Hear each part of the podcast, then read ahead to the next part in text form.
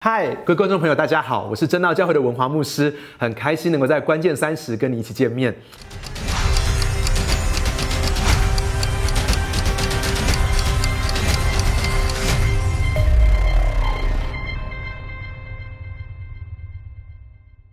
在这次新冠肺炎的疫情当中呢，其实很多人都说整个世界完完全全的被改变了，它产生一个非常深远的影响。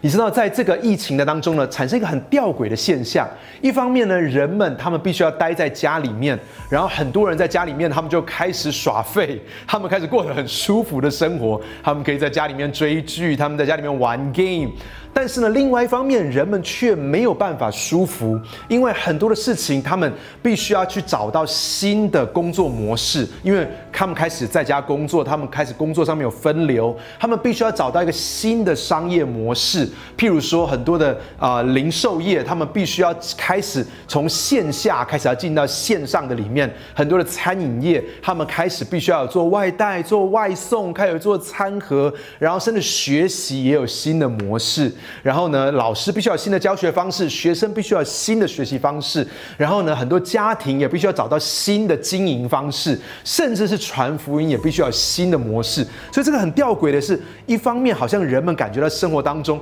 好像可以更舒服，一方面却更不舒服的，他们必须要找到很多新的模式。那我们要问一个问题：说我们会不会过得太舒服啊？你知道很多人常在讲说 comfort zone，你知道这 comfort zone 呢？如果根据剑桥大学的英语字典呢，他在谈到说 comfort zone 就是一种你觉得很舒服的状态，而在这个状态里面呢，你的能力跟决心其实没有受到考验。第二个就是在这种很舒服的状态当中呢，其实你没有去做新的事，也没有在接受一些新的挑战，你也没有去做一些更困难的事情。那我怎么知道我在 comfort zone 里面呢？如果我感觉到我没有什么动力，我也没有什么兴奋感，那很可能就是我已经在 comfort zone 里面了。那另外一件事情是，当我感觉到只要不是在我 comfort zone 里面的事情，我都不想去做它，我也不敢去做它。那么当我不敢去做它的时候，其实我生命当中就会错过很多的体验，也会错过很多的机会。另外一件事情是我感觉到，我觉得我生活，我不是在生活，我只是在生存，我只是在。survive 而已，我已经觉得我的我现我现在没有什么生活的意义了。另外一个很重要的事情是，我觉得我好像已经有一段时间我没有提升，我没有成长，我没有在进步了。所以，亲爱的朋友，我们要问这几个问题：我们的灵命有没有在 comfort zone 里面？我们的家庭有没有在 comfort zone 里面？我们的事业有没有在 comfort zone 里面？我们的服饰有没有在 comfort zone 里面？我们的小组、我们的教会有没有在 comfort zone 里面？当时我们在 comfort zone 里面的时候，就是我们觉得没有动力，我们觉得我们不敢去尝试，我们不敢去体验新的事情，我们觉得我们只是在生存，不是在生活。我们觉得有一段时间我们已经停滞，没有继续成长了。那我们要进一步问一个问题：说，那我为什么一定要脱离 comfort zone 呢？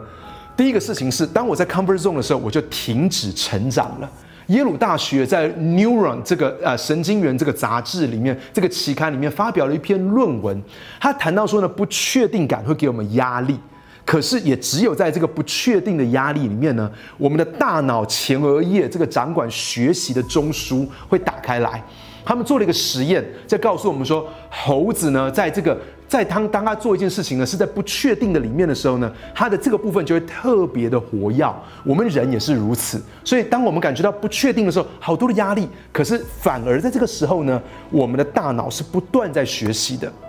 第二个很重要一件事情是，当我们感觉到我们走出舒适圈的时候，我们的表现就会提升。很久以前呢，就有两个心理学家，一个叫 Yerkes，一个叫 Dodson。那你知道 Yerkes 跟 Dodson 他们有一个法则，他们就谈到说，当压力逐渐提升的时候呢，那么人的表现就会跟着提升。因为当这个压力哦在某种程度之下的时候，他会觉得好无聊哦，他会觉得好想睡觉哦。一点兴奋都没有，可是随着压力逐渐提升的时候，他们就觉得哎很兴奋哦，他们的表现就跟着提升。但当然，如果压力过多到某一个程度的时候，那么他们又会这个表现又会逐步的下滑，因为人就会进到一种恐慌的里面。所以当压力太低的时候，人们在 comfort zone 里面；可是当适中的压力的时候，其实人们就被拉伸了，人们就进到一种延伸的里面。可是当压力过多的时候，那也是不好的，人们就进到一种恐慌的里面。所以其实你知道，当我们生命走出舒适圈的时候，我们的生命就开始能够，我们就开始学习，我们的表现就开始提升。今天我要跟大家分享一段圣经哦，在希伯来书第十一章。希伯来书十一章是一个讲到信心很有名的一段经文。可今天我想从一个不同的角度来看这个事情。你知道，很多人在说这些人是信心的英雄，可是我们来看到这些人，他们其实生命当中成就这些事情，都是经历过一个很大的不舒服。希伯来书十一章。啊，第六节开始，他这么说：人非有信就不能够得到神的喜悦，因为到神面前来的人必须要相信有神，而且信他赏赐那寻求他的人。挪亚因着信，既蒙神指示他未见的事，动了敬畏的心，预备了一只方舟，使他全家得救，因此就定了那个世代的罪，他自己也承受了那个因信而来的义。亚伯拉罕因着信蒙召的时候，遵命走出去，往那个将来要得为业的地方去。出去的时候还不知道要往哪里去，他因着信。就在所应许之地做客，好像在异地居住在帐篷，与那同盟一个应许的以撒雅各一样，因为他等候那座有根基的城，就是神所经营、所建造的。因着信，连莎拉自己虽然过了生育的岁数，还能够怀孕，因为他认为那个应许他的是可信的，所以从一个仿佛已死的人，就生出许多的子孙来，好像天上的星那样众多，海边的沙那样的无数。这些人都是存着信心死掉的。并没有得着所应许的，却从远处望见，而且欢喜的迎接，承认自己在世上是客旅，是寄居的。说这样的话的人，是表明自己要找一个家乡。他们若想念所离开的家乡，还有可以回去的机会，他们却羡慕一个更美的家乡，就在天上的。所以神被称为他们的神，并不以为耻，因为他们已经给他预备了一座城。亚伯拉罕因着信被试验的时候，就把以撒献上。以撒因的信就指着将来的事给雅各、以撒祝福。雅各因着信临死的时候给约瑟的两个儿子各自祝福。约瑟因着信临终的时候呢，提到以色列族将来要出埃及，然后为自己的骸骨留下遗命。摩西生下来的时候，他的父母因着信把他藏起来三个月。摩西因着信长大了，不肯被称为法老女儿之子，他宁可跟神的百姓同受苦害，也不愿意暂时享受最终之乐。他看基为基督受的凌辱比埃及的财物更宝贵，因为他想要得到将来的赏赐。然后这段圣经里面讲到，以色列人因着信过红海，如同过干地；他们因着信围绕耶利哥城七日，城墙倒塌了。今天我们谈到这些信心的英雄呢，他们其实都是跨出舒适圈的人，他们都是勇敢的走进到不舒服的里面，他们才能够成就这些事情。举个例子来说，像挪亚，他要盖一个方舟，其实要盖一个方舟，他必须要放下他手上的事。他必也许他本来就有一些他在做的事情，可是他必须要开始花他人生接下来很长的时间来盖方舟。而且我们要知道一件事情哦，他盖方舟的时候，他是在一个离大海很遥远，而且非常干旱的地方。那个地方可能没有海，没有河流，甚至很少下雨。他在那个地方盖方舟的时候，一定会不断的被嘲笑。然后他们说：“嘿，你盖这条船要干嘛？”可是。他要放下手边的事情，而且经历过漫长的嘲笑，所以他跨出他生命当中的舒适圈，走进到一个不舒适的环境里面。或是我们看到亚伯拉罕，亚伯拉罕当他他他的不舒适，是他走进到不确定感的里面。过去的人生的七十五年，他都在一个非常确定的环境，在一个他非常熟悉的环境。可是，在七十五年之后，他出去的时候，他还不知道要往哪里去。他从来没有去过迦南地，他也不知道要怎么样走到迦南地，他也不知道详细要怎么走。可是呢，神就是要勇敢的走出这个区域里面去。而且你知道吗？当他走出去的时候，圣经上这样告诉我们，他好像居住在异地，他是居住在帐篷。你要知道，七十五岁之前，亚伯拉罕住在他的城市里面，那是有一个很大的房子，很漂亮的房子。可现在他是住在异乡。一个不熟悉的异乡，他已经没有他熟悉的家人、朋友、亲戚，没有那个社会支持系统，而且他住在不是房子，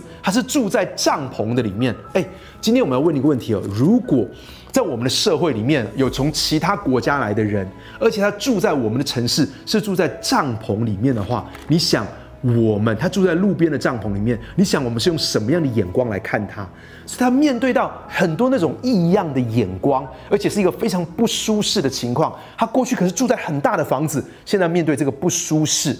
另外一个事情是萨拉，萨拉他过了生育的岁数，他已经年纪很老迈了。你知道，生育对他来说是一个不可能的事情。好像另外另外一个事情是，你知道吗？那个对他的健康来说是一个很大的挑战。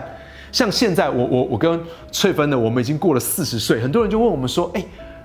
文华牧师啊，你跟翠芬师母，你们还有没有想要生第三个孩子？”我要说，我们心里面可能渴望还想要再有一个孩子，可是我们就觉得我们的身体、我们的心力都已经不允许我们再去有一个第三个孩子了。那你知道，莎拉的年纪哦，可以说是超过我们现在的年纪的一倍以上哦。那个你知道，她她生育以撒的时候，她已经九十岁了。那么你就想一件事情，说，哎，那他的体力要怎么负荷？他的心里面要怎么负荷啊？另外一件事情，亚伯拉罕哦，他把他的独生爱子以撒献上，他是把他生命当中最宝贵的东西来献上。哎，你知道，以撒跟雅各他们走进的不舒服是，他们感觉到他们的人生里面哦，他们即使走到生命的尽头，他们还没有看到神应许他们的事情成就了，或是我们看到约瑟。约瑟生命当中的不舒适是什么呢？就是他十七岁之后就离开迦南地，就住在埃及了。他的人生只有刚开始十七年在迦南，人生后面全部都在埃及。他在迦南的时候，他的人生是不快乐的，因为他的哥哥们讨厌他、欺负他。可是他在埃及的时候，大多数的人生是位高权重，而且享尽了一切的荣华富贵。可是他在埃及是贵为宰相。有很多的财富被人所尊敬，可是当他死的时候，他就说：“有一天你们要把我的骸骨带回到迦南去。”所以他人生要走进一个不舒服，就是说：“嘿，你知道吗？我知道埃及，我在这个地方享受一切的成果，可是这不是我人生的终极哦，迦南才是我人生的终极。我羡慕的不是埃及，我羡慕的是迦南。我渴望的不是埃及，我渴望的是迦南。这对我们说一件什么事情？”我们人生可以在这个地上有好多的成果成就，你可以在事业上面很有成就，你可以在财务上面很成就，你在学业上面很有成就。可是你知道吗？这个是我们的埃及，而埃及不是我们人生中终极的目的。我们生命中终极的目的是迦南。所以今天我们每一个人都要像约瑟一样，我们有一个这样的心，就是我们的心渴望的是。不是在埃及，是去到迦南。但是我们在埃及很尽力的过每一天，我们在埃及很有成就，但是我们却想要进到迦南里面去。我们看到摩西的身上是这个样子，你知道摩西在这个地方，他看到他在埃及可以享受这些荣华富贵，可是他不想要在皇宫里面享受这一切，他想要为基督来受凌辱。